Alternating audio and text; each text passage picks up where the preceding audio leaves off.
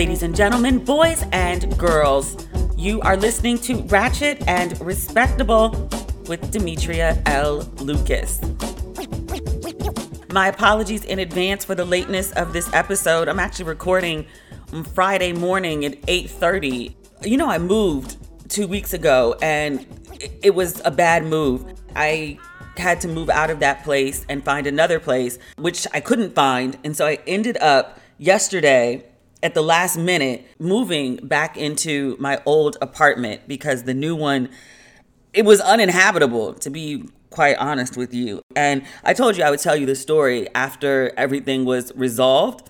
Dope apartment, gorgeous loft, one of those like live work situations. So I found this perfect loft in my building. So all I had to do was move from one side of the building to the other. So I did that. And I'd gone to see the place twice. Like the first time I saw it, I was very enamored with it because it was just really like big and gorgeous and sunny and like cocaine white, this gigantic kitchen. Even though I don't cook, I was like, maybe I'll learn how to cook to take advantage of this kitchen.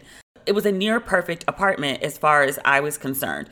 The only issue that I could tell was a fly situation right outside my door. And it was like this swarm of flies, maybe like 20 or 30 of them. And they fly like in this circle. I was like, yeah, this needs to be exterminated because to come in and out of this apartment, I would have to walk through this like swarm of flies. And so the woman was like, the leasing office was like, sure, sure, no problem. We're going to have the apartment fully exterminated, so this won't be an issue. So I was like, okay, great. So the day I go to move into the apartment, is a maintenance person scrubbing the floor outside my apartment. They're bleaching it down. Like you can smell the bleach. There is no fly swarm. So I was like, great, the issue has been addressed. Like that was my only issue with the place. So everything is going to be great. So the movers come, I lead them down to the apartment. Fast forward, like four or five hours later, I'm sitting in my old apartment because all the electronics and stuff were in here because they're the last to move. And the movers are keeping the doors either propped open or unlocked as they go back and forth from apartment to apartment. So I stayed with the electronics. So it's finally time for me to go down to the other place. There's a fly swarm outside the fucking door. I'm already like, what the fuck? So then I walk in the apartment and the movers, they put all of my stuff, like everything, boxes, furniture, everything. They just made a gigantic pile in the middle of the floor. They haven't like put the stuff in different rooms, even though it's labeled like bathroom, closet, bedroom, kitchen, office. So I was frustrated with that. And then there's like this gigantic rumble above the ceiling. It sounds like a dump truck is dumping above my ceiling. And I was like, WTF. One of my girlfriends was with me and she was like, don't freak out because I think she saw it on my face. Like, let's at least figure out what it is and if there's a solution. Or she was like, you know, maybe it'll just become like background noise. Like, you know, you'll be so used to hearing it, you won't hear it anymore. I'm trying to hope for the best because I just moved all of my stuff into this apartment, right? Paid the movers, changed my address, changed my renter's insurance, my internet, my mail, like all the stuff you go through, all the headaches you go through when you move from one place to another. So I'm like, I need this place to work. We start cleaning the kitchen, the refrigerator, all that stuff so I can put the food and the dishes away. The rumble happens again, like no less than 10 minutes later. After maybe like the fourth time, we figure out that my new place is directly beneath the entrance to the residence garage of my building. So every time someone drives up the ramp to use their fob to open the garage door, I can hear the car rolling above my ceiling, stopping. I can hear the garage door go up, and then I can hear the garage door go down. And it's like this rattling noise. In the front of the loft, it sounds like a dump truck. In the back of the loft, it sounds like a roller coaster ride pulling back into the station. Either noise you cannot fucking live with. Monday, Tuesday mornings, it's nonstop every, I don't know, three or four minutes. Thursday, Friday, Saturday nights when people are going out, it's the same. And it goes from maybe like 8 o'clock until like 4 a.m. And if it's really bad, if there's a situation where like both garage doors are going up at the same time, literally shakes the whole apartment. And it's a loft. So there's like exposed pipes, they rattle. Like it's so fucking bad. Last night, because I moved yesterday, is the first time I've slept more than four continuous hours in 13 days. I moved in like Friday at 2 o'clock. I ended up emailing the woman Saturday at 4 a.m. Oh, so I got up to go to the bathroom, and there was, to me, what looked like a dead roach in the apartment. And I was like, oh, fuck no. Between the flies and the noise and now roaches, if I hadn't turned in my key, I would have got out my air mattress and come right back to my apartment at 4 a.m. and slept here. So I emailed the leasing office like this like this long ass email of like all the things that are wrong with the apartment. I'm just telling you like the top what, 3? There's some other stuff that wasn't to my liking but was livable. A, a fly swarm, a dump truck roller coaster above my ceiling, and fucking roaches? No. No. So I sent her this long ass email. And so she calls me the next morning and she's like, Hey, Demetria, this is so and so. And I was like, Good morning. Did you receive my email? She was like, Oh, yes, we did receive your email. And I just wanted to let you know that we are looking for solutions. First, um, I just want to clarify that um, the, the bug that you saw, she was like, That wasn't a roach, that was a water bug. One, I didn't send you pictures. So how do you know if it's a roach or a water bug? Or does this place have a fucking water bug infestation? So you're like, oh no, honey, we're sure it's water bug because we've got that complaint before. The fuck? So I just told her, I was like, I want out. She was like, well, you know, we can have the exterminator come in and we can have this and we can have that and we could do this. And I was like, yeah, you could do all that if you want. I'm not living here. And she was like, oh, okay, okay, so, okay. Talk to like the head woman in charge. And she was like, all right. So she was like, you can move to another place in the building, which I actually like my building. I actually like my apartment. I just had space issues. So she was like, you know, you can find another unit in the building, or we can move you back to your old apartment, or you could break your lease. Like, because, you know, given your list of complaints here, we want you to be happy. So, you know, find what fills you. So I spent all of last week running around trying to find a new apartment. I need to stay in DTLA um, just for convenience sake and because it's my preferred part of the city. There's only three parts of the city you can live in that have like a sizable number of black folks where you won't be like the one and only. So DTLA works for me. So I run around all of last week seeing like four and five lofts every day, looked in DTLA, went as far out as the arts district. And there's like something wrong with like every building.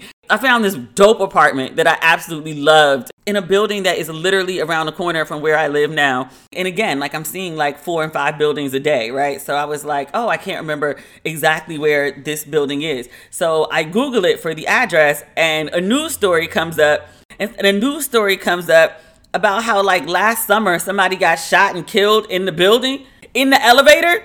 And I was like, oh, fuck no and I'm reading the reviews and all of them are bad, like one star. And it was like, I'm warning you, do not live here unless you want to die. Since the killing, there was also a shooting. A woman was attacked, attempted rape in the gym. There was something else. Like, I was like, oh no. But I still went to see the building though. It was a gorgeous one bedroom, great view, and cheap. Which I was like, you better be, because that's the only way anybody is moving in here. Not me though. I went to see a bunch of buildings. But there was just something weird about all of them. I saw this one building. I really like the building. It's an older building, but the lofts are like gigantic squares. And this one was like a one bedroom loft. Essentially, they just put a wall up. But there was like this bathtub just like in the bedroom. Like it was just sitting there. And I was like, so why isn't it in the bathroom? And they were like, oh, because, you know, it didn't fit. And I was like, well, why didn't they just go with like a shower only option? Like, I don't, like, why is this bathtub here? There was another building, I actually considered this one like heavily. Gorgeous views. It was like the 25th floor, but the bedroom didn't have a window. It was kind of like a railroad apartment. So the living room and the kitchen were were by the balcony, floor to ceiling windows. But then I was like, I really like waking up to like sunlight on my face. I can't do the the bedroom with no window thing. That place was cute and cheap too, because again, the bedroom didn't have a window. I saw this beautiful loft in the arts district, the walls curved, and I was like, why would you build a fucking apartment like this? Or then like the duplexes, like they insist on putting carpet on the stairs and then carpet in the bedrooms. I refuse to live with someone else's carpet. I just I can't do it. So I just came back to my old apartment because I was like, I actually love this place. It took me months to find this place when I was moving last July. So I came back 13 days later. So I'm I'm back. I've got my balcony. I had my morning coffee on my balcony this morning. And I was like, I guess this is it. At least until November. Because they moved me back and they put me under my old lease. So I've got till November to find a new spot. And I was like, you know what? I might just buy something this time so I can like trick it out and do what I want to do to it. I tried to hold out for Atlanta. I really did, but we'll see. I'm just happy to have like a full night's sleep. I slept from 10 o'clock last night until 8 o'clock this morning. I finally feel for like the first time in two weeks like I'm not living through a daze. I'm so glad to be back home. Jesus Christ. Today's episode is brought to you by Angie Angie has made it easier than ever to connect with skilled professionals to get all your jobs and projects done well. Let me tell you, there's the version of it where you try to do something at home, and then there's a version of it where you have someone help you, you watch them do it the right way, and you go, thank God I didn't try to do that myself. I have fully done things around the home that I think look good, and then a bang in the night, and I wake up to a shelf collapsing, a painting falling off the wall. Like it, I've I've seen it all go south. I own a home, and I can tell you I know how much work it can take. Whether it's everyday maintenance and repairs or making dream projects a reality, it can be hard just to know where to start. But now all you need to do is Angie that and find a skilled local pro who will deliver the quality and expertise you need. Whatever your home project, big or small, indoor or outdoor, you can Angie that and connect with skilled professionals to get the project done well. Right now, one of my wish lists is I want a bike for my condo in Milwaukee, and I would love to rig it up on a pulley in the ceiling because I have one of those like lofted ceilings, but I'm so scared to try that on my own. Angie has 20 years of home experience and they've combined it with new tools to simplify the whole process. Bring them your project online or with the Angie app. Answer a few questions and Angie can handle the rest from start to finish or help you compare quotes from multiple pros and connect instantly, which means you can take care of any home project in just a few taps. Because when it comes to getting the most out of your home, you can do this when you Angie that. Download the free Angie mobile app today or visit Angie.com. That's A-N-G-I dot com. Oh, I didn't expect that story to be so long. I'm sorry. Because I want to tell you another story. Because people keep hitting me up and they're asking me about The Bachelor. There were rumors. I think TMZ posted something the other day. Black Matt and racist Rachel were out at some bar and Matt had on these dark sunglasses, like no one would recognize him. And I'm like, sir, you realize you were on a network TV show and millions of people invited you into their living rooms for like two months. And, and you're like a six four black dude. How you thought people weren't gonna recognize you? People still recognize me from Bravo. I ain't been on that show in what, six years? Still. Once you're black famous, you're black famous. It doesn't go away. And black people especially recognize other black people. Like, come on. So there were rumors that they had gotten back together, but Matt went ahead and gave a statement to People magazine and he was like, "Yeah, I'm pursuing a relationship with her and I'm not dating other people, so, you know, just her." Let me find it. People says they've been spotted together in Los Angeles and New York. Coast hopping. Matt told People, "I've seen Rachel a handful of times." I'm not pursuing any relationships right now outside of that. I said I was going to focus on my relationship with her, and that means focusing on it. People asked him, this is a good reporter. They asked, Has Rachel been doing the work she promised in regard to educating herself about racism? He says, That's something you could talk to her about. A lot of what I'm focused on right now is work that I'm doing in the community and training for a marathon. So, this is my story. Many, many years ago, I mean, many, I was in college at the time. I had a friend, this was like freshman, sophomore year. So I was like 17, 18. So I had a friend who I'd known for five or six years at that time. So since middle school. We were in college at the same time, had to be sophomore year because she was a year under me. There were three of us who had all these hopes and dreams about what we were going to be when we grew up, right? So we were going to all go to college and we were all going to move to New York. And I was going to be a writer I actually think she was going to be a writer too. And she's a far better writer than me. Like, even her emails, at the time, I even recognized it, but I've read them since then, are like pure prose. Like, the girl just got away with words. That said, we, we all graduated from high school. Um, she and another friend went to a college nearby. I went to University of Maryland. And when she got to college, she started wilding the fuck out. My version. She would say she was just living her life. I respect that. So I've never been into drugs of any kind, even smoking. Never done ecstasy Um, I smoke weed maybe five times in my entire life. I don't really enjoy the feeling. It makes me super paranoid and super self judgmental. I just don't like it. So she was smoking and she wasn't hanging out with like what I would in any way define as like a wrong crowd. She just, you know, was enjoying her freedoms a lot. You know, you go to college and you meet people from different parts of the country and uh, people get homesick and want a road trip. So she would like go to New York and stay for like two weeks. And I'd be like, yo, like, you're just not gonna go to class. Or she would smoke out and wouldn't go to class. And I was like, with the people you smoked with, because I was dating one of them, I was like, he goes to class. like, like, what are, what are you doing? What are you doing? And I was really on her ass about like her choices, which I thought I had a right to say something because we were friends and because I knew her hopes and dreams and goals, and I knew that what she was doing didn't align with what she said that she wanted to do. That I wasn't very accepting, that clearly her goals and values had changed and were very, very different than mine. Like I was all gung ho, like, you know, New York or bust, be a writer or bust, whatever it takes, balls to the walls. And she, you know, got to college and looked at all that was required for her to be this thing that she wanted to be and was like, yeah, I don't want to do the work. It pissed me off to no end. Our third friend just sort of stayed out of it. And I would complain to her and be like, oh my God, how is XYZ doing this? How is she not going to class? How is she this? How is she that? Blah, blah, blah. And so she was like, she doesn't want to. She's like, you want her to. She doesn't want to. Because if she wanted to, she would.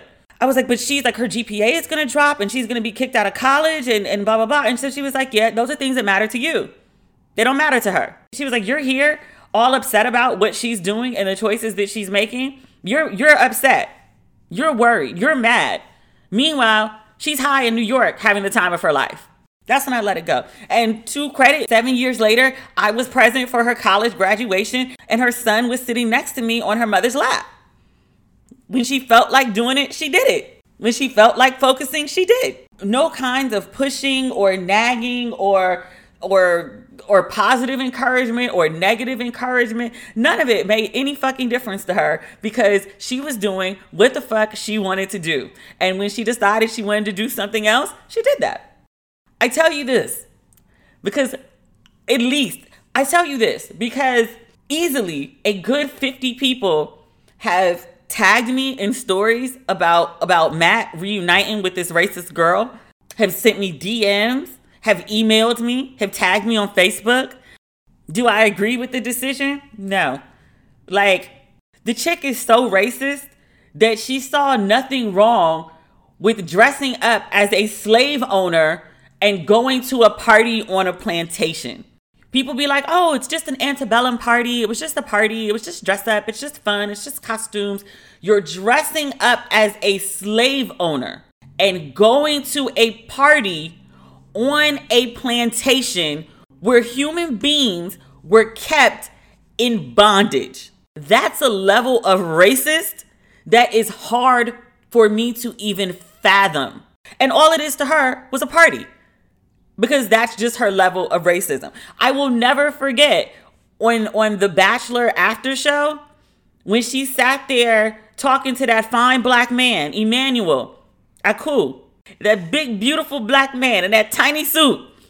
Which, by the way, I asked him to come on the show. He was like, I would love to, but I can't discuss The Bachelor. So I was like, next project, come talk to me. I want to chat with you. Nice guy. He asked her, he said, You went on this show with this black man as Bachelor. You knew he was black. Were you worried the whole time that these pictures of you at this party were going to come out and blow up your whole spot. And she was like, No, never thought about it. Didn't see anything wrong with it. Like, literally, until it was brought to her attention, it was just, you know, that's what everybody does. Never, never, never thought twice about it.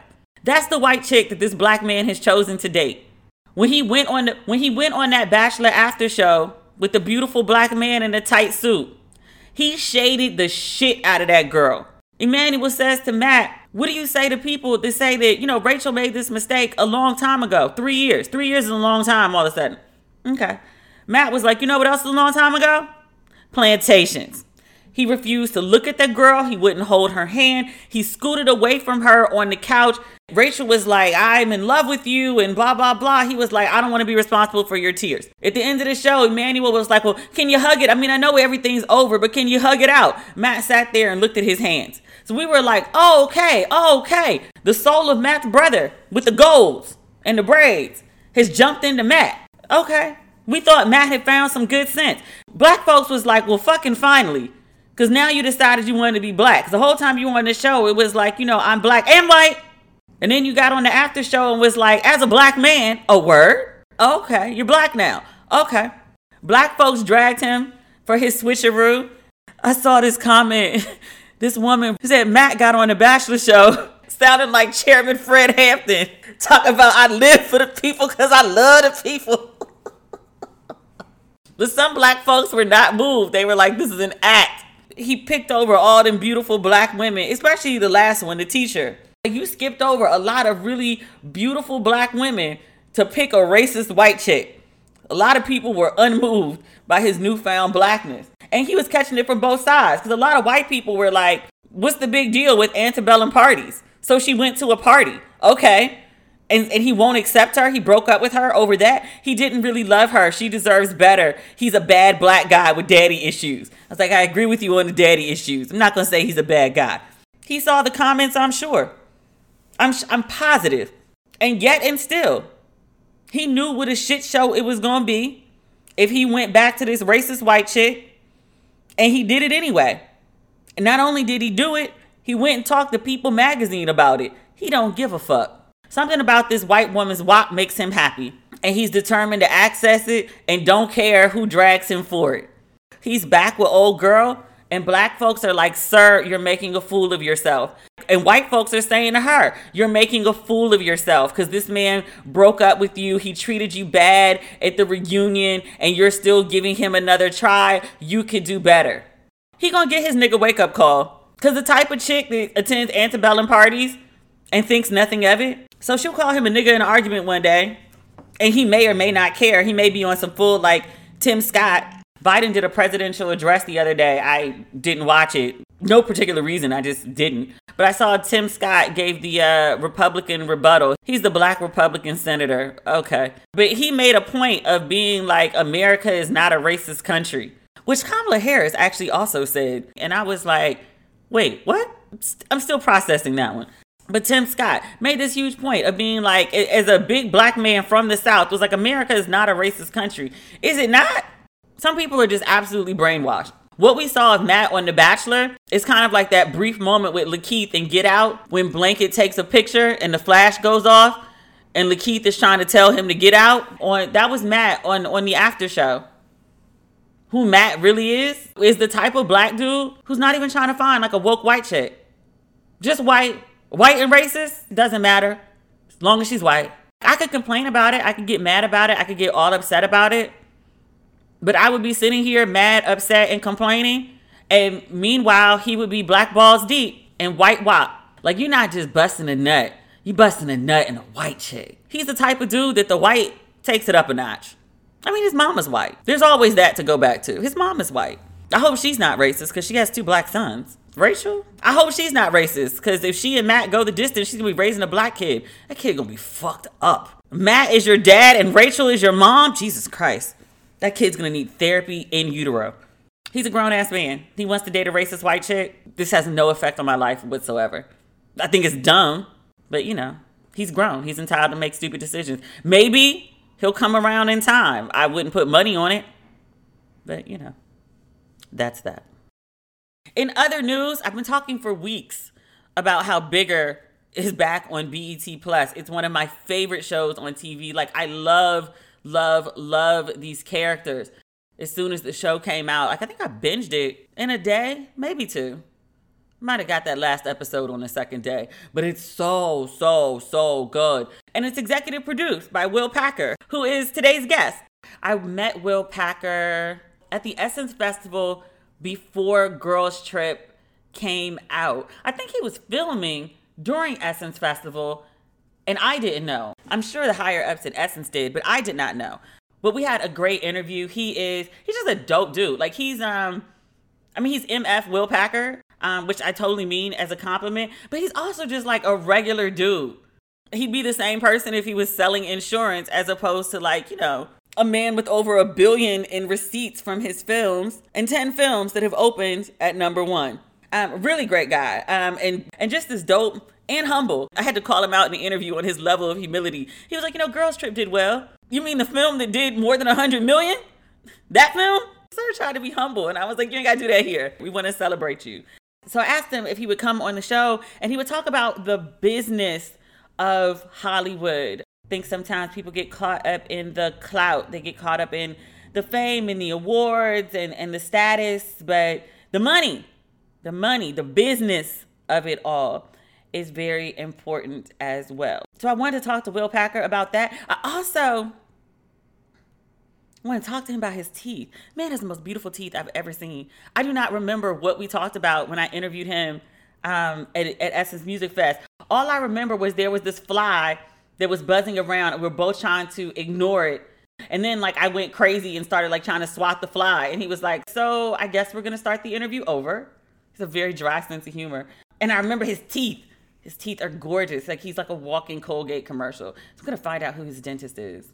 Ladies and gentlemen, boys and girls, please welcome one of my faves, Hollywood mogul Will Packer, to Ratchet and Respectable. Bigger is one of my favorite shows. The second season just came out on BET Plus, and you executive produced that. You've got a couple roles in that. There's Will Packer Productions and there's also Will Packer Media. And I'm not going to pretend that I know exactly the difference, or how they all came together for this show. So, what is the difference and what exactly did you do here? That's the right question to ask, especially for folks that listen to this and are into business and, and, and into media companies and how media companies work. And, and I know that, you know, you've got a lot of folks that are interested in that arena. Um, so, I have Will Packer Productions, which was my company that um, I formed years ago primarily to house my feature film business. So all my movies, which is my entry point into Hollywood, was making movies. And Will Packer Productions is my company that continues to make feature movies, and we have a, uh, relationship with Universal Pictures, um, although we've produced things for other studios as well. And then I went out and I wanted to expand into television and into digital media um, and into other uh, creative mediums. And I formed a new company called Will Packer Media as a subsidiary of Will Packer Productions. And I then acquired new investors into Will Packer Media. So all of my television projects scripted, unscripted, digital docs, all that stuff falls under the Will Packer Media banner, where I have a uh, a separate group of investors. What does that mean for bigger? So that means it's just under you like, oh, that's nice. Talk to me. you like, you like that's that's cool and all. Will uh, talk about this. Talk about this show. I'm just trying to give you a little business background, uh, D. That's all. No, no, no. I I greatly appreciate it. I just when I read about Bigger and it says executive produced by Will Packer, yes. what exactly yes. does that mean? That's a good question. It's not dissimilar for um, a producer in the movie business. An executive producer on the television side is someone that either creates, um, ideates, um, uh, macro manages the production of a television show. So for Bigger, I went to BET and pitched them this idea of a show about um, fun 30 somethings living in Atlanta, trying to basically discover uh, or, or, chase the dream of living their best lives. A lot of people talk about that, right? Living your best life, but are you really? And I think there's a lot of folks in that, you know, 30 year old um, generation, I'll call it, that are facing like that 30 year old millennial angst, right? Where it's mm-hmm. like, is this the life I'm supposed to be living? is this is this it? Right? Am am I doing everything I should be doing? Am I having fun? Is this enough? Is is bigger out there? Is better out there? Is bigger better? So that was kind of the concept of the show. I pitched it to BET. They loved it. They wanted to put it on their BET Plus platform. I went and found a writer who's also an executive producer on the show. Her name is Felicia Mary. mm-hmm. and this is a sister out of Chicago who who was had li- lived a lot of the stories you see on the show, either her or her friends, and she was the right voice at the right time to tell this story. So, as executive producer, I'm the one that went, pitched it, got the financing, brought in Felicia Mary, and put the team together to create the show. Does that does yes. that make sense? Yes. It's just because I think in Hollywood, like there's so many titles and they can mean so many different things. Hundred percent. That's so why I asked. Yes, no, no, and and people are like, well, executive producer, producer, associate producer, like you know, at the end of the day, um, whenever you see something that's that's being made and you see the names at the end, it takes a village, like for real, sister. I'm telling you, it takes a true collaborative effort of a lot of people. So I do nothing by myself. I do nothing on an island. Um, I give a lot of credit to the team around me, but it is my job to put the right people in place to make sure sure that the show is good. How do you decide what you're going to get behind and what you're going to leave on the table? Like what's your formula, if you will? The answer to that is is why I have been successful. Uh, because you know you're only as successful in this business as your projects are. You can have amazing ideas, you can be really talented. If your stuff is not working and connecting with audiences and going out and and um, performing well, then you got nothing to show for it, and you're not a success. The way that this business defines success. For me, I always think about the audience. I start with the audience. Who am I making this for? What do they look like? What are they? And I mean, really specifically, like I think about like who they are, where they are, what they live, where they live, what they breathe, where they shop, you know, the conversations they're having, the things they're interested in. I try to start very specifically with an audience for a project. And if I can't really clearly see a specific audience, because you know, right now, there's so much content out there. Some stuff is like made for everybody right? Some stuff is is what they used to call four quadrant, um, you know, content when you think about the demographic you're going after, which basically means a broad general audience. You're going after everybody, and you make, and that's usually like big tent poles. Like think like a Marvel movie or something mm-hmm. like that, right? That's for everybody. Well, in today's world of oversaturated content, where there's so much stuff out there for people to choose from, I don't buy into the all things for all people philosophy. I buy into find an audience, find a specific audience. Make sure that that audience is going to embrace this content, whatever it is you're making. Make sure that audience is like, oh, this is for me. I'm here for this, right? And then if you do it well enough and you make something that feels uh, inclusive and can broaden out then other people outside of that particular audience that you thought of when you were first making it will come on board and they will say, Oh, I like this too. So, you know, like Girls Trip is a perfect example of that. I very specifically made that for, you know, black women, black women who knew what Essence was, went to Essence, had done girls trips. Like that was the audience and the target demo I had in mind. But I think we did a pretty good job of executing it. And for it to be as successful as it was, clearly it worked beyond just that specific demographic.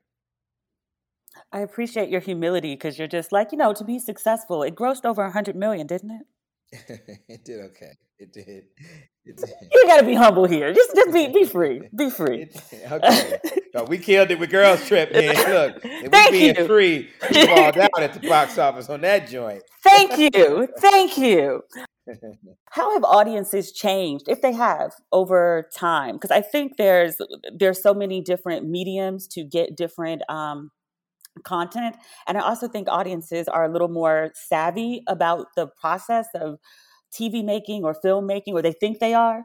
They are. They are more knowledgeable about the process because these days, you know, everybody's got a camera on their phone and, and editing software on their laptop or on their phone and and so you know people can make um, user generated content you can go to you know tiktok and make a short film mm-hmm. right um, so people are more aware of the process what it takes to create something and i think that's a good thing I think it's like it's the democratization of of content creation, putting it in more people's hands. I think that's good because you get more voices out there. What it means from an audience standpoint is that audiences are more discerning. They got more options. They're um, closer to what it takes to create. They're more comfortable with the creative process. It's not some big mystery of like how you shoot and edit and cut and add music to stuff. Like they understand how all that stuff works. They're doing it on their Instagram stories. So they are much more discerning. And so for someone like me, it just means that the bar is raised. When I first started off, I shot my first film when I was a uh, junior at Florida A&M University down at FAMU in Tallahassee, and it was all about just getting the movie made because it was so hard to make a movie, and the fact that we just had a movie to show was a really big deal, and we got that movie in blockbuster video, hmm. right? And and your audience members that are above a certain age will know what that is, and anybody you know 20 or younger won't right? But right. we got it in blockbuster and that was a big deal at the time just having a movie having it made and getting it out there. Well now that's not a big deal right? Everybody you know can have a movie and put it on youtube and you know if it's not good no one will care so it means that you've got more people making movies it means i got to be even better. My stuff has got to be even better. Do you know when you have a hit on your hands? Like with girls trip or even with bigger because like as soon as it came out like my whole facebook timeline was either spoiling it or trying not to spoil it to wait for people to catch up. Um, like do you know is there a feeling yeah. that you have you hope i mean here's the thing you know that when you got something good when you made something good like i know i love that show i'm really proud of that show um, but you don't know how it's going to necessarily be received because there are elements that you don't have total control over. So even though I'm very involved with the marketing, I'm very involved with the way that it's positioned in the marketplace, I don't have total control over that. I don't know what else is happening or, or I don't have control over what's happening from a competitive landscape standpoint.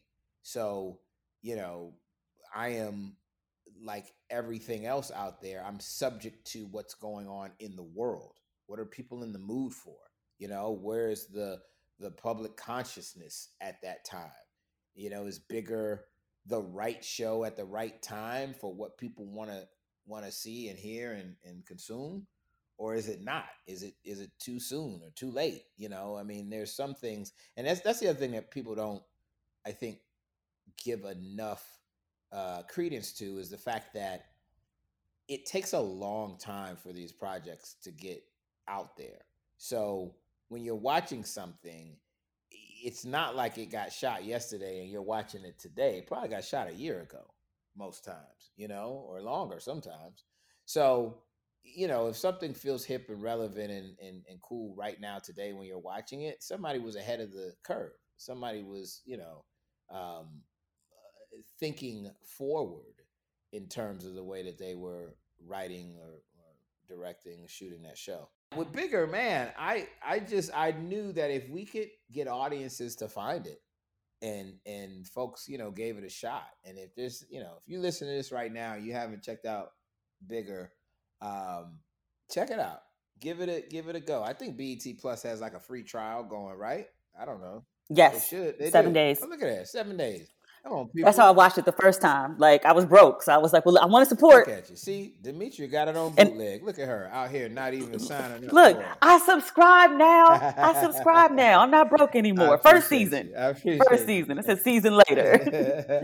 yeah. So you know, log in, check it out, give it a give it a try. I, you know, what I like about Demetria. It's um, it's it's a smart comedy that doesn't take itself too serious. Right? It's still fun it's still got silly elements to it. These still are a group of knuckleheads, but it's not, you know, I mean, listen, there's comedy out there for everybody. Whatever you into, it's out there. But where's the comedy for like, you know, the that the black professional set? You know what I mean? And the type of stuff that we laugh at. Exactly. Because I feel like they're all characters, like flawed as they are, that I would hang out with. Like if I went down to Atlanta, like these are the people I want to hang out with while like I'm there. Right? Yeah And, and let me tell you something. You do. You actually do. You want to hang with these, like the, the actors, even that, like this ensemble cast. This cast is so good. I'm really like proud of this cast, and I've I've had my finger on, um, you know, some very successful movies and some very successful um, actors who have you know blown uh, out of projects that I was a part of. But this, you know, it's it's you know Angel Conwell, Tanisha Long, Chase Anthony, Tristen Winger, Rashida Crockett. Shout out to all of them. Warren Burke, my frat brother. Like they do the thing. They do the damn thing. And by the way, season two, right, which is out there, we got some fun cameos. Tori Spelling is in it. Yeah, that shocked me. seen it, I didn't see yeah, that one well, coming. I was like, wait, is that figure. Donna Yeah, from yeah. 90210? Literally. How about Play from Kid and Play? Mhm. Christopher Martin. You know, he's in there. Jasmine Guy. Uh, Duvall. A lot of people know Duvall from social media. Yeah. Um, And his wife, Eva Marcel. And his wife. Yes. Duvall. What's Duvall's wife's name? uh, Kadeem. Kadeem. I love them. I love their the naturalness of their relationship. But, it- but yeah, so we got some fun cameos, you know, in there. But you said it's the crew you want to hang out with. That was kind of the goal. That's the thing that Felicia was going for. Was that you felt like you knew these people and you wanted to hang out with them and be around them. Can I ask you an Atlanta question? Throw it at me. Where are you right now? I'm in LA, okay, I'm in Atlanta. and you've always been in Atlanta. Well, I was, I'm from Florida originally, but since graduating college, I've been in Atlanta. Professionally, like I read that you made a very conscious decision not to do the LA New York thing for for someone who works in TV and film, and you decided to go to Atlanta. That's true. My friends and I have this conversation all the time because we we live in LA in these tiny, overpriced apartments, and we're working our our, our butts off to be in this industry. And we always debate on whether we should move to Atlanta um, because I feel like we get casted here, but we get flown to Atlanta to do all the shooting and all the big projects. And can I tell you though, Atlanta actors will say, "I'm mad because Dimitri and them keep coming out and having these roles in projects that's shooting in our backyard. I got to move to LA to get in these projects." And neither is true, right? I mean, there's there's projects shooting in LA, and there are folks getting hired locally in Atlanta. But certainly, certainly, right now, Atlanta is popping, especially on the film and television. There's like as we as we record this, there's some 90 plus projects shooting in Atlanta right now. That's crazy. That's a insane number of shoots happening. That's why I think I should move to Atlanta. Come on, It's like, come on, Come on. there's room. listen. Allegedly. we, well, we full. I'm not gonna lie to you. That's why I said allegedly because I knew it was coming. Like we full. Listen, Don't come. Atlanta is full. You get on 285 right now, you just gonna sit. You just can you can put your car in park. I mean, you think LA traffic is bad. We are right behind y'all. LA Uh, traffic moves. Atlanta, like you said, you just park. I, I can't. Man, I can't. It is. We don't have the infrastructure. We trying, but you know, and I love Atlanta. Atlanta is great, but it's definitely. Listen, I, I mean, come on. We got. We got. We'll make room. We make room for everybody else. We make room for you. Make room for me. Just one. Just Come one. on. Are you planning to keep production going in the midst of um the voting rights debacle and the calls for boycotts and all of that? A good question. I am. Why? I am.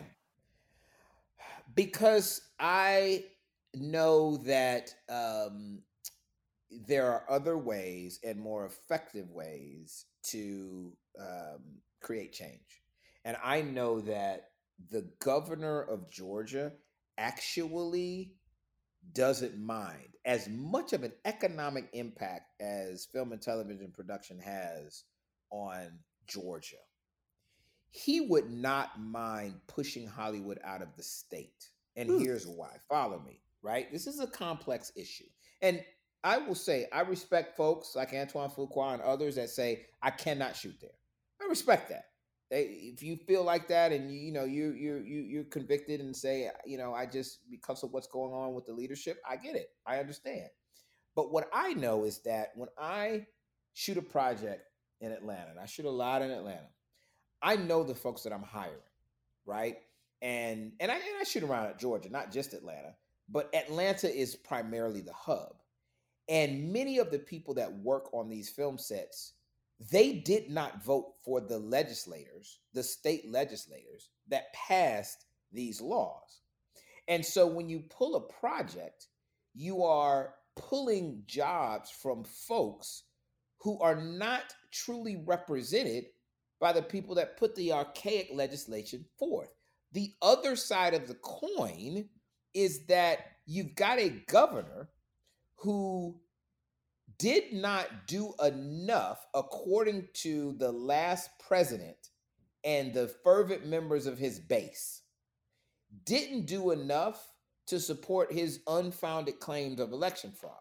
And it hurt him. It hurt this governor. And now he's trying to prove to that base I'm tough. I can kick Hollywood out of town. They don't share our values. Look at they're liberal. They're left leaning. They don't share our values. We're Georgia. We don't need them. Even though we're hiring folks, and I'm not talking about like actors and, and, and Will Packers. I'm talking about the people that drive trucks. I'm talking about the people that plug in lights. I'm talking about the people that uh, that do catering. I'm talking about all the jobs, and there are a lot of jobs that are created by a movie or a television show. Those folks are the ones that lose out. That's the money that comes into the state. You would think that you would embrace an industry like that because it helps your local people.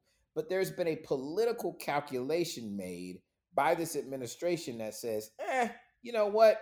If I can stand up and show that I stood behind legislation that then ran off some of these Hollywood liberal folks, I'm hoping that will help me in my next election, elect my next election with a base that feels like I didn't do enough to back 45.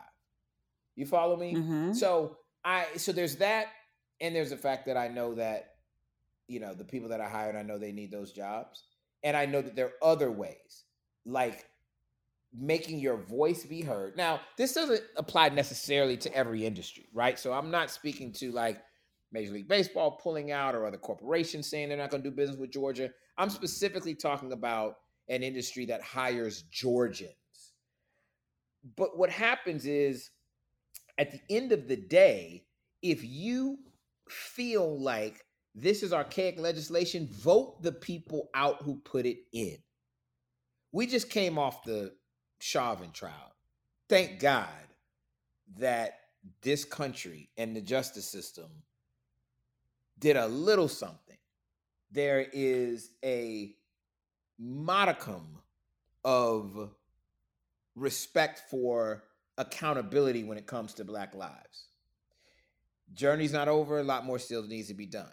But the reality is that if you don't have an attorney general who presses charges and presses the right charges that could get, that could, so that he could be found guilty, right? It doesn't happen. That's an elected position. So there's power there. So, you know, maybe everybody listening to your podcast knows you got to vote. They know the power of voting. But I, talk to a lot of people who still say, ah, what does it really matter? This is what I'm talking about. Like the Chauvin case is an example of that. This voting rights bill, that's an example of that. Republican legislation, it's not just Georgia. They're trying to do the same thing in other Republican controlled states as well. And this isn't really a Democrat Republican issue, but the reality is that vote for people who support you and your interest, or else you can't complain about it. So it's not just about like, you know, Will Packer not shooting, you know, Girls Trip 2 in Atlanta. It's about do we as Georgians and the folks that live in Atlanta and all the folks that we're talking about, we're talking about Atlanta's full, right? Well, that's a lot of political power. Are we truly flexing the muscle and letting it be heard? Now you saw it. You saw it in the last election. We did flex our muscles. You did. And, you know, there's no way Warnock and Ossoff would have been elected. And and, you know, if we didn't have folks that stood up and voted and let their voices be heard. We got to continue to do that. A couple, I guess, months ago at this point, Dave Chappelle did a stand up. He posted it on, I shouldn't say a stand up, a commentary. And he talked about how early in his career, he signed a contract that wasn't good. And 20 years later, with uh, The Chappelle Show, he was paying the penalty for it. Um, HBO and Netflix were airing his show, and he wasn't getting a dime off of it. And I wondered what your advice would be to young creatives, actors, and writers and such in this business who are just trying to get on and they get these contracts. How do you avoid a Dave Chappelle situation? It's tough. It's tough. I mean, um, the industry does a better job now of ostensibly trying to create a fair environment for creatives.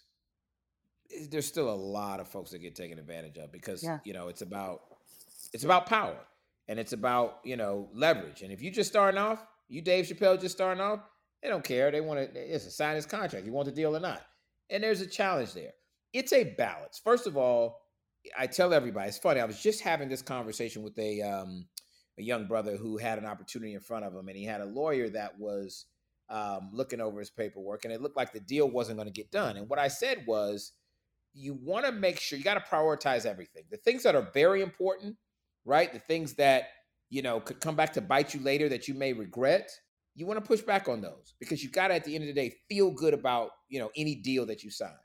But don't get so caught up in the minutia because sometimes lawyers, depending on how good they are, they will just drag you out over the minutia and they could blow a deal, right? And that's not to say you sign a bad deal. Do not sign a bad deal. Period. Full stop.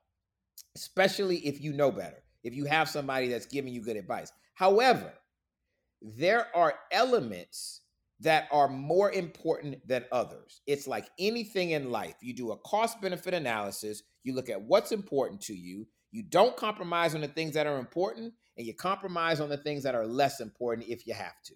That's true in business across the board. So it's not a direct correlation to Dave's situation, but just for, you know, my young up and coming artists, producers, writers, directors, like you know, get great representation. You're only as strong as your representation. Try to get the best representation that you can. Try to go through and and protect yourself as much as possible. But this is a business of risk. This is not a business for someone that's risk averse. Anybody you look at that's been successful in this industry has taken risks. Yeah, I tell people all the time, like you can be, you know, you you you want to write. That's all you want to do. I want to be a writer. I want to write or I want to direct. I just want or I want to act. Like that's fine but align yourself with someone who is more business minded, who enjoys the business aspects of it, right? Of, of the process. Align yourself with someone, with a team, with a partner, so you can have that balance. Because this is a business at the end of the day. It's not an industry that is run and ruled by creative folks, it is run and ruled by business folks. Yes, because there's lots of money to be made. Can we talk about your latest uh, business venture? You've got a new deal with iHeartMedia where you're going to be doing podcasts, scripted and unscripted. Yes, I'm excited about it. You know, it's interesting, Dimitri, because I, I am involved with film and television, and and sometimes I will have projects that are not perfect fits in either, right? Or that I'm not sure about, or that I'm very excited about, but that aren't ready, aren't developed enough to be made into a movie or a television show. And I thought it'd be really interesting because my podcast, my deal with iHeart is less about what we're doing right now. We'll do some of that, but it's more about narrative podcasts and narrative fiction. Um, now, some of the stuff, the first thing that I did was a project called Fight Night, which is a nonfiction. It's a true story of um, the biggest heist in the history of Georgia. It's a it's it's a true story of how um, some gangsters robbed a bunch of celebrities and athletes and um, and and drug dealers uh, after the Muhammad Ali fight. What? Um, How have I never heard of yeah, this? Stripped everybody naked. Have you ever heard of um, Uptown Saturday Night? Yes. the movie. It's based on this. In that movie with Poitier and um and Cosby, they um there's a scene where everybody gets robbed and gets stripped down to their boxers. That's based on this true event. And so the podcast is called Fight Night. Check it out. And that was our first one that we did with iHeart. But we've got um, a bunch of other stuff coming. That I'm very excited about that are um, narrative fiction like stories that we're going to do, audio first stories that I'm excited about telling.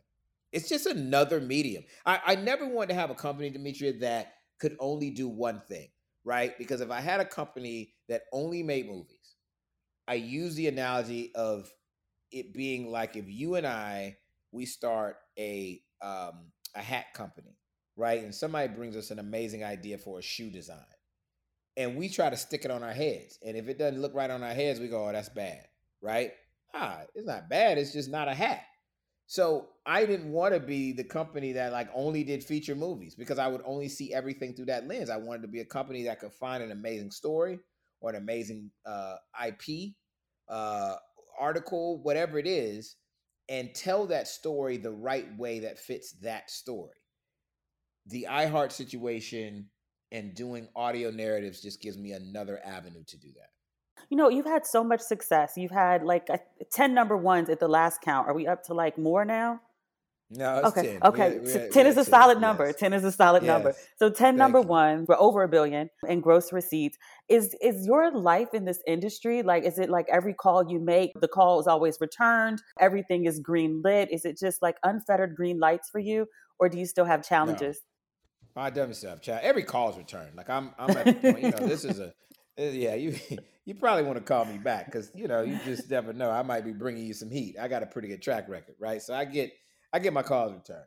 But it's not just a track record that gets things greenlit. My track record of getting projects made and getting them greenlit is very good. But it's more about all the elements. The fact that it goes back to that business minded question that you asked, and the fact that I approach a financier and I say, this is a really good idea, right? This is a really good idea for a project that that we should make, that you should finance, that we should do together.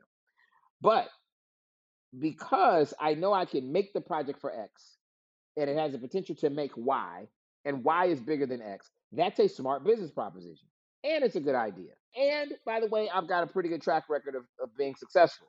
So all of that is why the project gets greenlit. It's not just because I say do it, because if the business doesn't line up, it's not going to happen. And so I always keep that in mind. I love that. Is there anything else that I haven't asked you that you want me to try to get to share with my audience? You asked some good questions.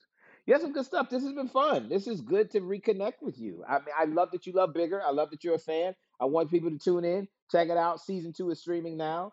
If if you haven't seen season one, go in, click the free subscription, BET Plus, give it the seven days, watch the first season of Bigger, and if you're in, then go sign up. Season two is waiting on you. That's what I would say. So what's next for you? Not that you don't have enough going on. Is there anything else we should be on the lookout for? Always, always got a bunch of things going, Dimitri. I do, and and uh, right now I've got unscripted shows airing uh, on OWN on Friday night. I got a show called Ready to Love, dating Yes. show. Um, I've got another show called Put a Ring on It. That's um, that's airing on Friday nights. That's coming back in a couple of weeks. I'm actually shooting in South Africa. Uh, a new movie with Idris Elba. I'm Oh, excited about that. Yep, it's um, it's called Beast, and it's it's him uh, trying to protect his family from a, a, a, a man-eating lion um, in the jungles of Africa. That's going to be really interesting.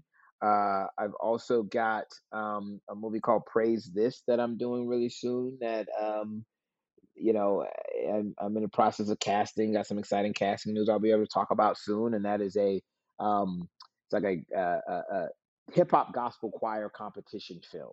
okay. Um, so I'm excited about that. We got we got things happening. you We be got working, Will. You be working. I can't stop. I can't help it.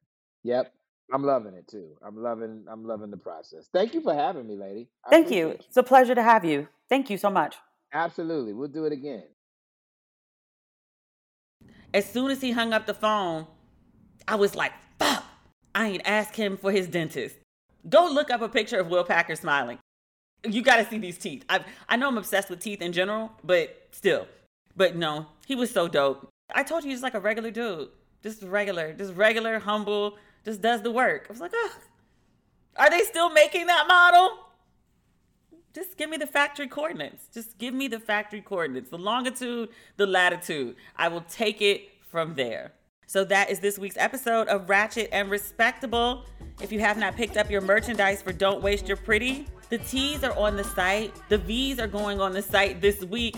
And the sweatshirts and the mugs are currently 30% off. They're only on the site for a couple more days. So if you want them, please get them before I tuck them away for fall. You can purchase them on demetriaLucas.com. Otherwise, I think that's everything. If you need some ratchet and respectable between now and Tuesday, please follow me on Twitter, Facebook, and Instagram at Demetria L. Lucas. Otherwise, we'll talk again next week. I'm about to go finish unpacking my house. Literally, put my life back in order. I gotta call a tasker to hang up my stuff. Neither here nor there. Talk soon. Okay. Bye. Mother's Day is just around the corner, and it's time to pamper the special mom in your life. And what better way than with the Osea's limited edition skincare sets, featuring clean, vegan, cruelty free products that are safe for your skin and the planet. Osea is a women founded, women led brand that's been making seaweed infused products for nearly 30 years. This Mother's Day, Osea has two limited edition sets that are perfect for gifting or keeping for yourself. Their advanced eye care duo brightens, awakens, and firms the skin around your eyes, while the Golden Glow Body Trio nourishes and smooths the skin all over. Both sets are packaged in giftable boxes. They're so beautiful you can skip the wrapping. And the best part? For a limited time, you can save up to $46 on Osea's sets. Plus, get free shipping. That's Mother's Day made easy. This Mother's Day, get 10% off your first order site wide with code MOM at OseaMalibu.com. Go to OSEA Malibu.com and use code MOM for 10% off site wide.